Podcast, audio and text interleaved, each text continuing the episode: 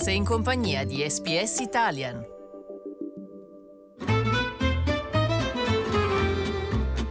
Slow Italian Fast Learning. Le persone che hanno uno stipendio nel 20% della fascia alta guadagnano 5 volte in più del 20% nella fascia bassa. Questo è uno dei risultati di un'analisi sulle diseguaglianze di ricchezza e stipendi in Australia, condotta da ricercatori dell'Australian Council of Social Service e dalla University of New South Wales.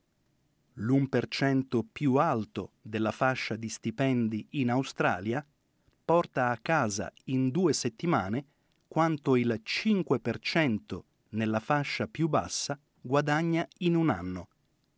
Questa è un'altra conclusione tratta dal nuovo rapporto intitolato Inequality in Australia 2018, pubblicato dall'Australian Council of Social Services o ACOS e dai ricercatori dell'Università del New South Wales. La direttrice dell'ACOS, Cassandra Goldie, ha dichiarato che la ricerca sottolinea un problema crescente nel paese. Does show significant changes in income and wealth inequality in Australia. Um, it particularly shows that we've got a big and growing gap in the savings that people are being able to get behind them. L'1% di chi guadagna di più in media si porta a casa 11.682 dollari a settimana. Chi si trova nel 5% più basso, invece, guadagna 436 dollari alla settimana.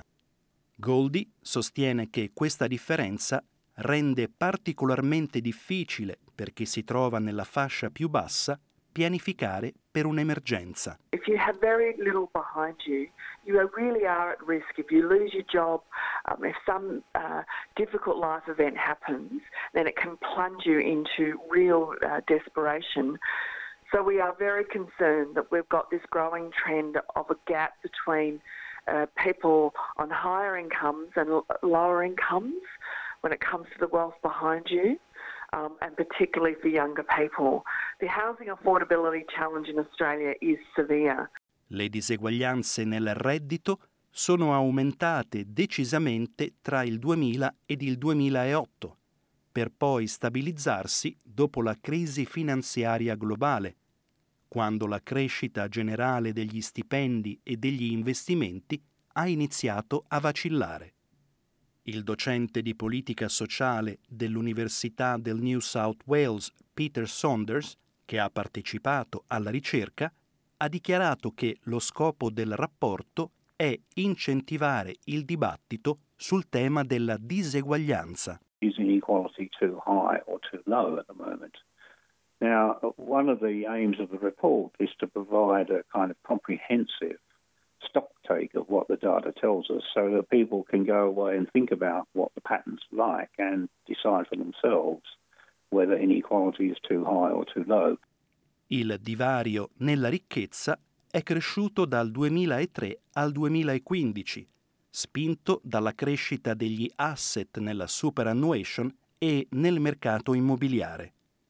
La ricerca rivela che il 20% più ricco ha accumulato il 62% della ricchezza, mentre il 50% nella fascia bassa ne ha solo il 18%.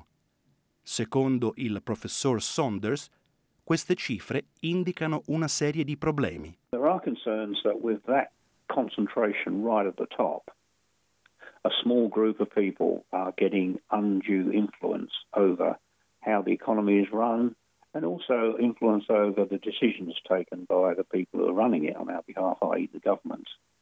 And there is a feeling, and this feeling has probably been expressed most strongly in the United States, where inequality is higher than in Australia, but it's been voiced, being voiced here as well. That these concentrations uh, can lead to a situation where the economy is starting to be run to protect the benefits of that small group rather than for the interests of the population as a whole. Proprio in cima alla piramide della ricchezza si trovano 3.000 individui che Credit Suisse chiama Ultra High Wealth Individuals, individui super ricchi. Queste persone hanno una ricchezza che supera i 65 milioni di dollari a testa. L'Australia è quinta nella classifica mondiale per il più alto numero di super ricchi.